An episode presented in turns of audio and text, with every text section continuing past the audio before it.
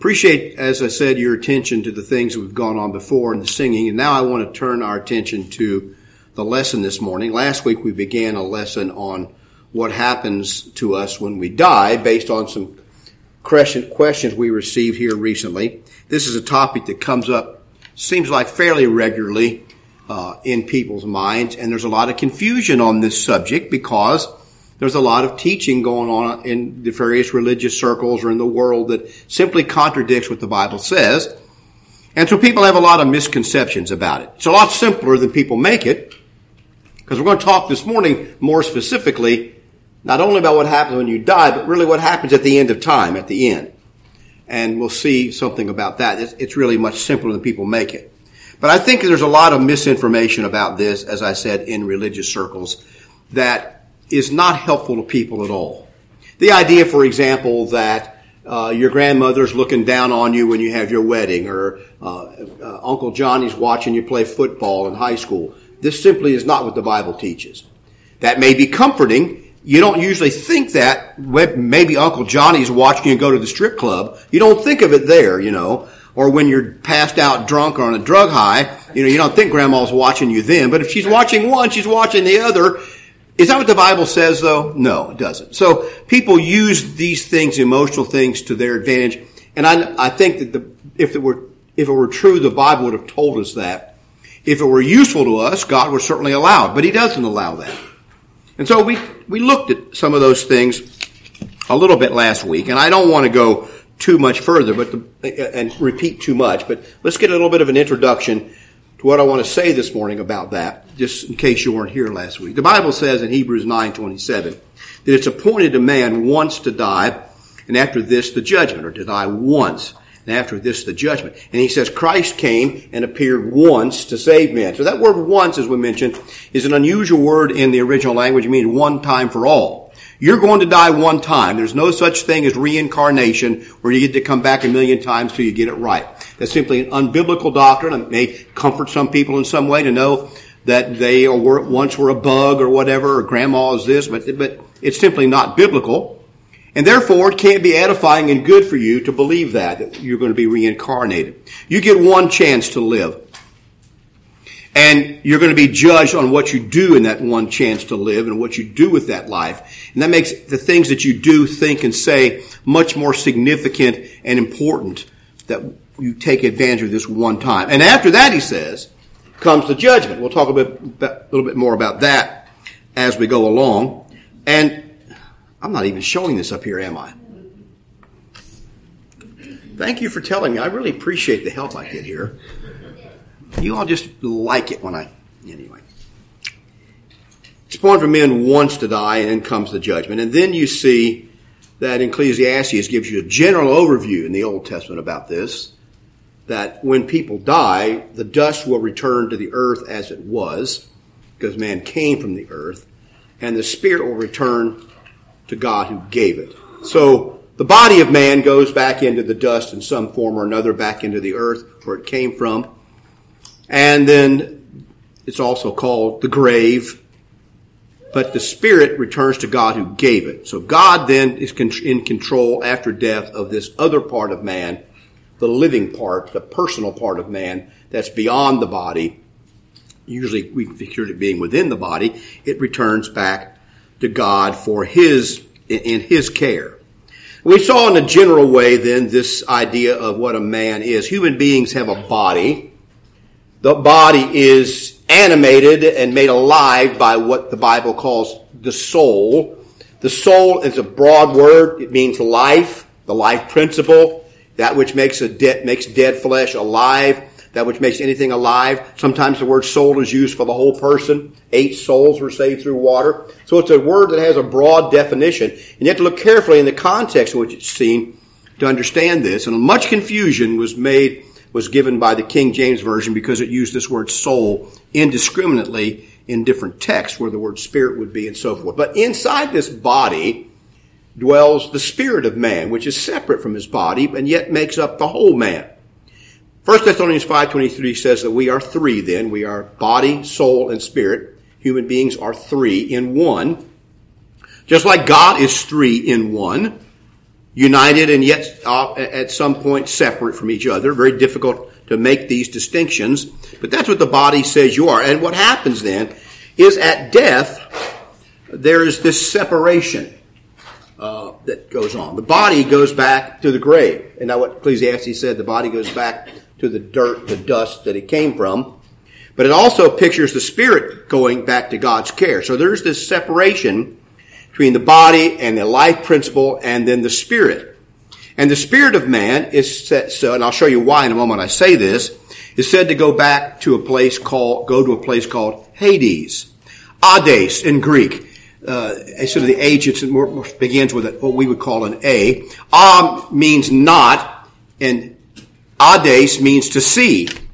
So it's unseen. This is the realm of the unseen that which you can't see. It's the place where the dead are. It's the unseen realm. In Hebrew, a very similar word, Sheol, is used. So there's this separation between the two. This is what we experience at death. This was not particularly the natural state, the way men were designed to be in the end. I don't think they were created to undergo the experience of death as we see it now. That came after Adam and Eve's sin. We were thrown out of the Garden of Eden. Now we experience this death as a real separation a much more significant separation than I believe we probably would have experienced before that. And so you then you see this uh, this experience of death being the separation of the two. Now, we're not going to go back over all that, but where are the dead? Well, when you look at where the dead are, we see we look go to Luke 16. It doesn't say at the bottom; it should say Luke 16. Jesus tells this story. Uh, by story, I don't mean something that was fictitious. I don't even think this is a parable. I think he's telling what actually happened to a rich man who lived and a poor man lived together. The rich man wouldn't even share his crumbs with this poor man. They both died. It says that, that Lazarus, the poor man, was carried away by the angels to Abraham's bosom, a place of comfort. And the angels came and got him with, as God's messengers, carried the spirit away. His body, we know, was on the earth. Spirit carried away to Abraham's bosom. And the rich man died and was buried. And then the rich man, it says, lifted up his eyes and found himself in torment. Where was he? Well, it says here he was in torment. And he wanted Lazarus to come over and cool his tongue with water, but Abraham said, no, you can't, he can't come over. There's a gulf between you and me. We can't cross that gulf to go to where you are. You can't come to where we are. And yet they could, I guess, communicate or see each other in this place in some fashion. He said, well, send him back to earth. Abraham says, no, he can't go back to earth. I wanted to warn my brothers. They're wicked like me. He says, no, you can't warn them. They have Moses and the prophets. Let them hear Moses and the prophets. And if they won't hear the prophets and Moses, they won't listen to anyone, even if they come back from the dead. So you have this reading then of this whole parable. I won't do the whole thing again. But Abraham very clear to him that they need to hear Moses and the prophet. That's a warning to us. And that they can't come back to the earth. These spirits of the dead, like the rich man, are locked in Hades. They don't get to freely roam the earth like ghosts and for ghost stories. They don't get to come and watch you in football games. They're not here. Your memory of them may make them feel near to you. And we certainly have feelings about that, and I have feelings about that sometimes, but that doesn't mean that those feelings are real, that they really are there. If you tell me, well, I know I saw my father after he died, he was standing at the foot of the bed. Oh, okay. I, I can't say what you saw, but I can tell you the Bible says that they didn't, that didn't happen the way you think it did. It may seem like that, but that's not the way when, when Judy's natural mother died when she was 11, she told me that the day of the funeral, they were there after the funeral in the house, and she looked out the window and she saw her mother drive by in a car. Little girl. What do I say to that? Lots of people told me things like that. Did her mother actually drive by in a car? I don't think so. Did she see something like that? Did her heart want her mother to drive by in a car? Yes, it did. I don't know the answer to that. What I can tell you from this pulpit is that God says that the dead are in Hades and they await the resurrection. The righteous dead are being comforted in Abraham's bosom. The wicked dead are in torment because of their wickedness. God's already placed that punishment upon them already. They are suffering in that case. And the righteous are being comforted. And that's another warning to us to remember to obey this God. Now, I want to look a little further at this real quickly because I think we, I didn't clarify this a little bit last week. You know, the scriptures say in Acts 2 and verse 27, here's Jesus on the cross. And one of the thieves says, this man did, did nothing wrong. You should not be railing at him. He did nothing wrong. We're guilty, he tells the other thief, but this man is innocent. And he said, uh, he said, ask Jesus to remember him when you come into your kingdom. Remember me when you come into your kingdom. And Jesus said to him, uh, uh, I'm looking at the wrong verse. I've got ahead of myself here. Uh, this is the, this is the, I didn't even look at my, who needs notes? In Acts chapter 2, Peter quotes the prophecy of David about the Messiah. The prophecy was that you will not leave my soul in Hades, that's this realm of the unseen, of the dead, unseen, nor will you allow your Holy One to see corruption. So the prophecy said that Jesus would go to Hades, but would not remain there. Jesus would go to, now the King James gets this really confusing to people because it says hell here, but that's not the word. The word is Hades, Hades, or Sheol, the realm of the unseen, where the dead are. And it says Jesus, when he died, would go to Hades, but would not remain there. And that's the prophecy that we should remember. Now the story got ahead of myself a little bit. The thief says to Jesus on the cross, Lord, remember me when you come into your kingdom. And Jesus said to him, Assuredly, I say to you, today you will be with me in paradise. So the Old Testament and the New and the prophecy that Peter talked about said Jesus, when he died, would go to Hades, but not remain there. Where does Jesus say he's going to go? To paradise. So I'm going to have to conclude from that, thinking about what that means logically, that paradise has two compartments, like we showed you before. Hang on a second here. Let me see if I got ahead of myself with this. Hades actually has two compartments. It has one side called paradise, where the spirit of Jesus went, where the thief went, where the righteous went, where Lazarus went, who was being comforted, there's a gulf in this place. On the other side of the gulf is a place of torment. That's where the wicked go. That's where the rich man found himself. Now, this is, a, a, to me, an inescapable conclusion from looking at putting these passages together as to what they mean. And this is what happens. So, if you've known someone who has died, their body is in the earth somewhere. It has, it's decomposed to whatever degree it can, given the natural elements. It's awaiting the resurrection and will be resurrected, the righteous will at least, at the end of time. And the spirit of this person that you knew is either in paradise or torment, and they cannot pass either back to the earth nor between the two. There's no purgatory that they spend a few years in torment and get to go to paradise, like some religions teach. This gulf is fixed, Abraham says, between the two. And so that's the fact of the matter. It may be unpleasant for us because we may realize our loved one, a person we cared about, was a wicked person, and they have no, we have, now, God can, God can do what He will about the dead. But He tells us what His, what He's going to do about them, unless I have some reason to contradict what He says. He says that the wicked will find themselves in torment. And you can understand that God is right and just in this. It's a hard thing to think about. I've come to understand and believe that if I, when I see God as He is, when I'm, when I'm dead and the judgment day comes, I may not understand at first why things are like they are. I may not understand why I'm in paradise or why I'm in torment. I may not even know why people that have died before me are one place or the other. I may not be able to understand that because it doesn't seem like it should be. But I can tell you this on the morning of the resurrection when I see God as He is and Jesus comes in all His glory. He says, I will ask no more questions.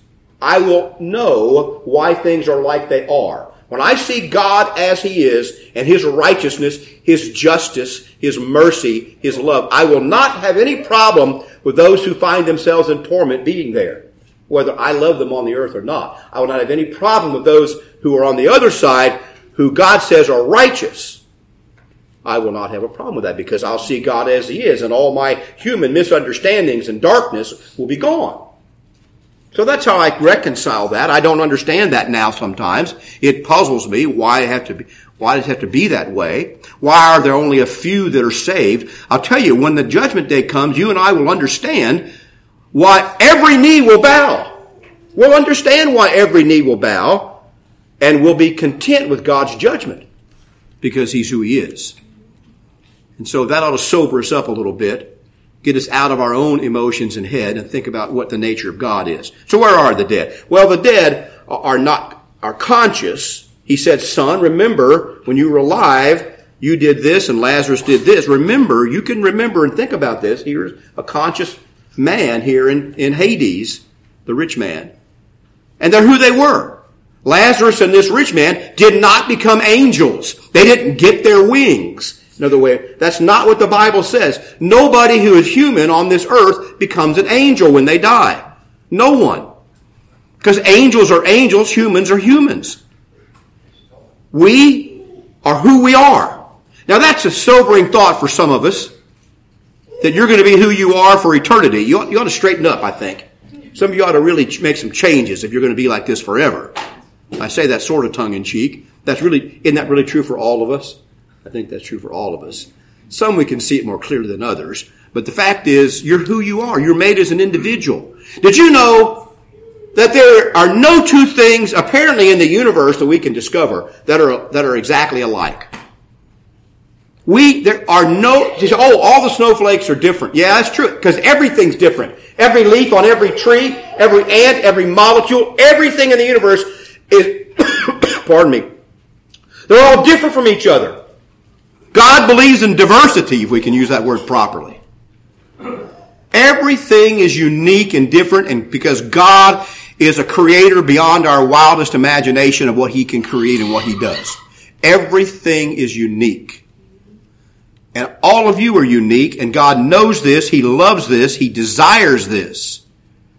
He's not going to blend you all back into the ocean like the, the Buddhists and Hindus think like rain falling onto the ocean. You have these individual humans, and nirvana is when you blend into the ocean, lose your individuality, and just become part of the great uh, eternity.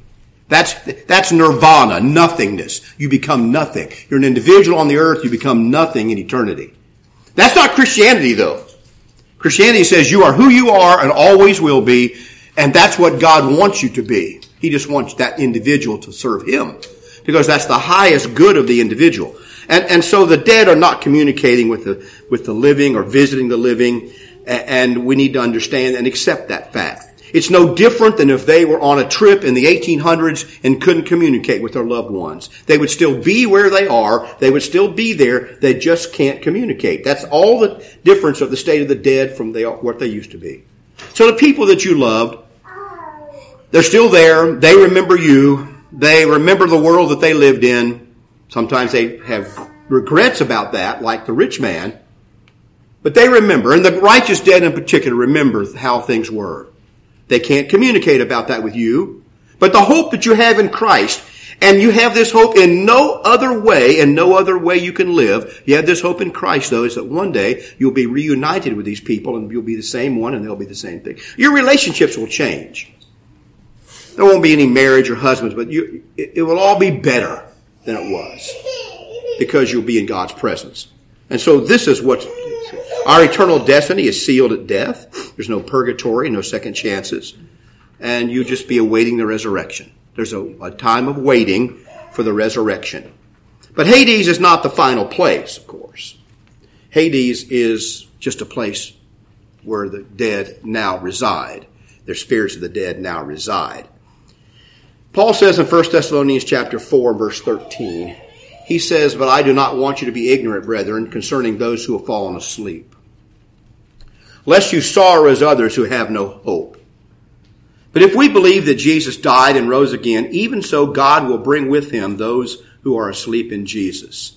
For this we say to you by the word of the Lord, that we who are alive and remain together remain until the coming of the Lord will in no wise precede those or prevent those who are asleep. Now I'm going to stop there for a moment so you get the importance of what just said there. I didn't even, I forgot to put this passage in.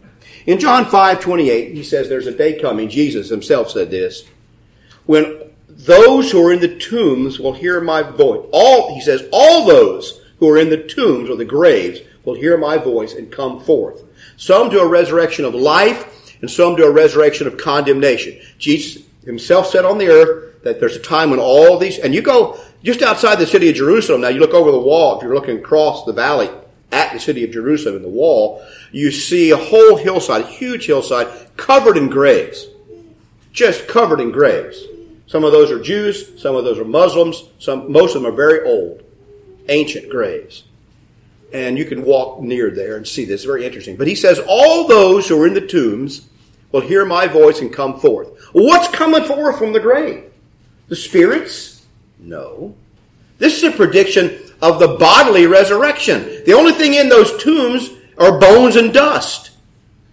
And Jesus said, those who are in the graves will hear my voice and come forth. His prediction in John 5 28, although it's a general prediction of the resurrection, what's being resurrected? The Spirit's not being resurrected. The Spirit's already there in Hades. The bodies are being resurrected.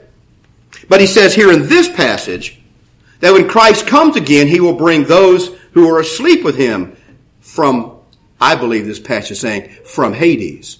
So at the end of time, before Christ comes, at, we say before, I don't know how the sequencing works, but before he comes to the earth to receive those who are still alive, Jesus is going to go, as it were, stop by Hades and pick up all the righteous dead. He's going to gather all the spirits of the righteous from Hades, and it says here he's going to bring them with him when he comes. And when he gets to the earth, those who are in the grave are going to hear his voice and come forth, and they're going to, it says, meet him in the air. Notice what else it goes on to say here. For the Lord himself would descend from heaven with a shout, with the voice of an archangel, and with the trumpet of God, and the dead in Christ will rise first. He's got the dead, as it were, with him, the spirits of the dead with him in the sky. He's going to have, the, then the dead in Christ will rise first, then we who are alive and remain shall be caught up together with them in the clouds to meet the Lord in the air, and thus we shall always be with the Lord. Comfort one another with these words. The body and the spirit are now separated. You know your loved ones in the ground decomposing, and over time they'll turn back to the dust if it lasts long enough. You understand that. It's not a pleasant thought, but that's what it is. You know that you're separated from them because you can't see them. They're in an unseen place in Hades. But now he says there's a time coming when, in Christ, in Christ, there's a time coming when that's going to all be put back together and made right again. The body's going to come forth from the grave. The spirit's going to be joined together with it in the air as Christ comes back to receive his own. If you're alive when Christ comes, you're simply going to be changed and altered in the twinkling of an eye and caught up with him in the air. So all this evil, all this sadness is going to be made right. All this separation is going to be altered and changed when Christ comes again. Now, this is the great hope of, Christ, of being a Christian. No other place you can find this hope. Other religions, worldliness, secularism, Hollywood, intellectualism, Harvard University, New York Times. None of these places can offer you this hope. Evolution cannot offer. Science, Dr. Fauci himself cannot offer you this hope. The science can't offer you the hope because it's not found there. It's only found in Christ.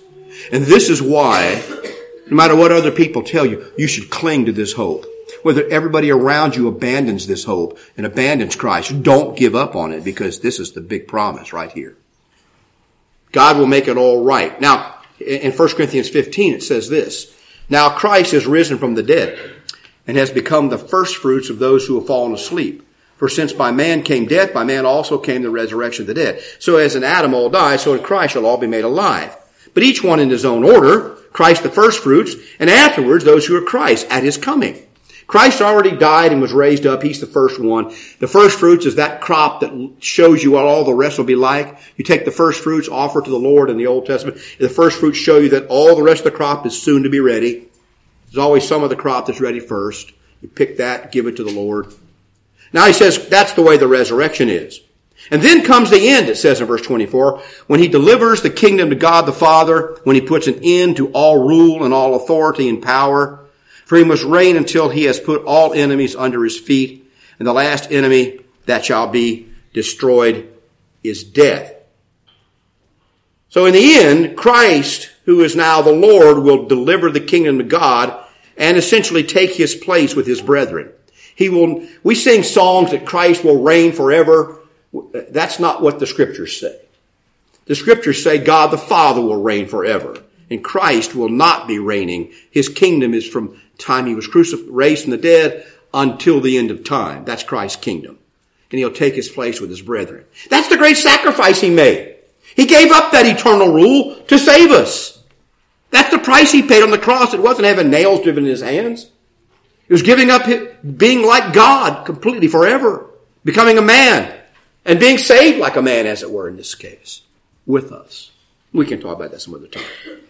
Paul goes on to say in this same chapter, 1 Corinthians 15, verse 50, Now this I say, brethren, that flesh and blood cannot inherit the kingdom of God. If You want to stay in this body? You want your loved ones to stay alive? Well, they can't, they can't inherit the kingdom of God. They can't really inherit what God has in mind as long as they remain flesh and blood.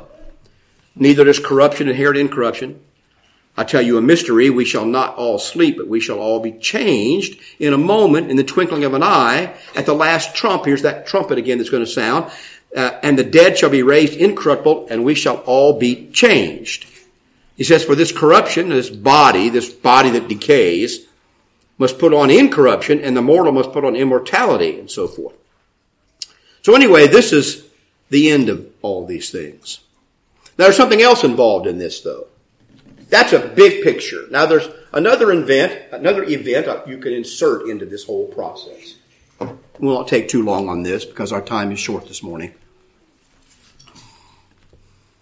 I hope you notice I'm not putting in here all the prophecies about buses in Jerusalem with the number 666 on the license plate and that tells me when the end's going to be and all those kind of things everybody says all the time.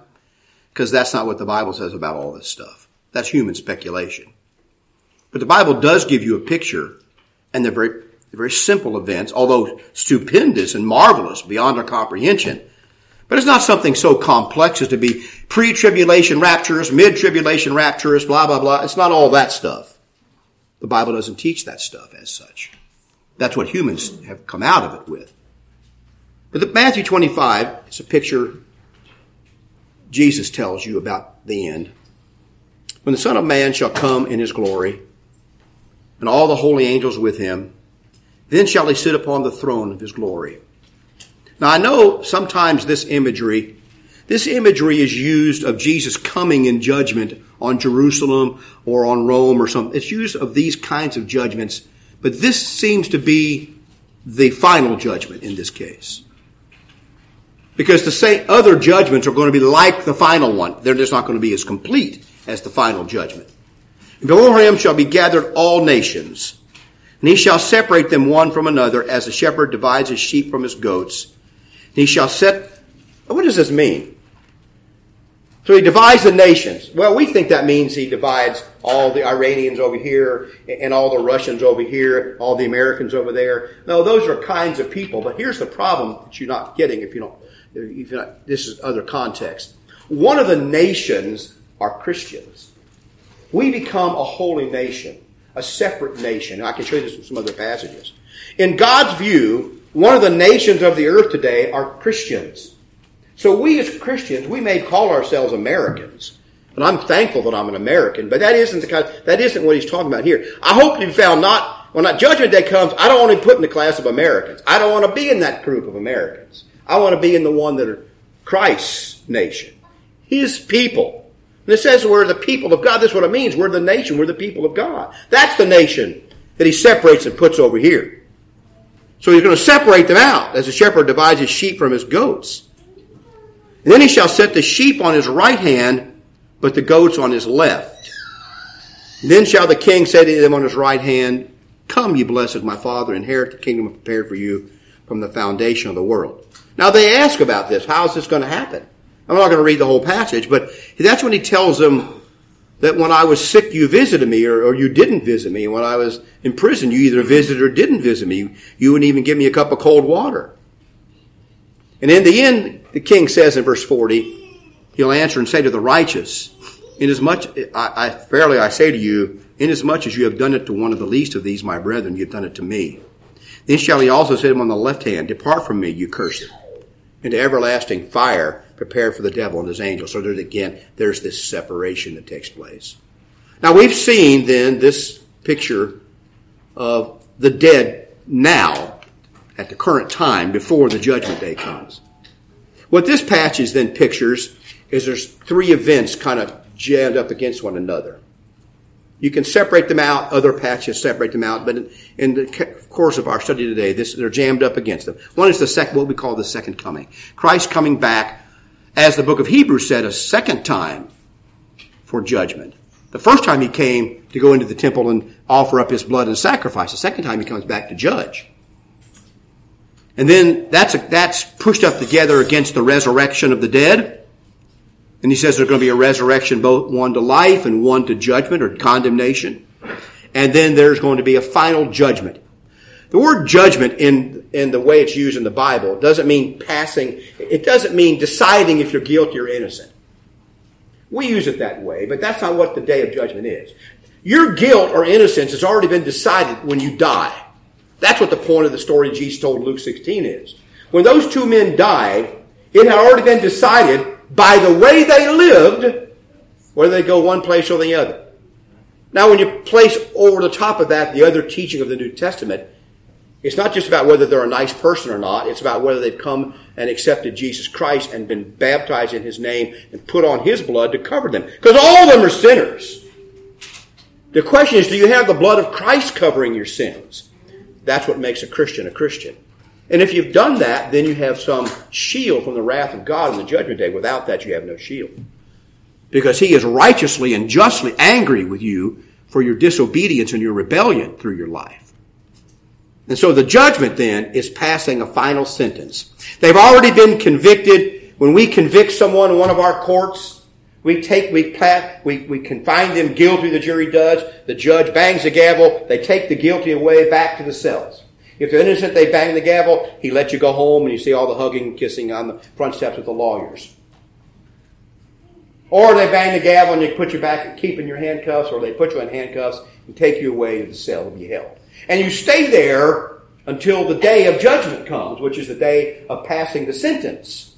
This day of judgment at the end of time is not deciding who's going to go to heaven or hell. It isn't Peter at the pearly gates passing a sentence. This is when God passes the final sentence. Depart from me, you wicked, into eternal damnation. Or come, ye blessed of my Father. Come with me. That's the, that's the judgment day. It's the passing of the final sentence. And so then they haul the person from the courtroom and drag them off to the penitentiary to spend the rest of their life or to the, or, or to be uh, put to death. Or they're released, completely released, you see. So that's the nature of this. So there is either hell, which is Gehenna, not Hades in the, in the actual text, which is called the second death in the Bible, or there is heaven, which is life, being with the Lord forever. Those are the only two possibilities that we have. And the Bible is very clear about this then to say that he says that uh, in verse 9 of 2 Corinthians chapter 5, Therefore we make it our aim, whether present or absent, Paul says, to be well pleasing him, for we must all appear before the judgment seat of Christ, knowing that, uh, that each one may receive the things done in the body, according to what he has done, both good or bad. So you're going to appear and receive the final punishment that you deserve or exoneration. Knowing therefore the terror of the Lord, Paul says, we persuade men. We ought to be afraid of this day.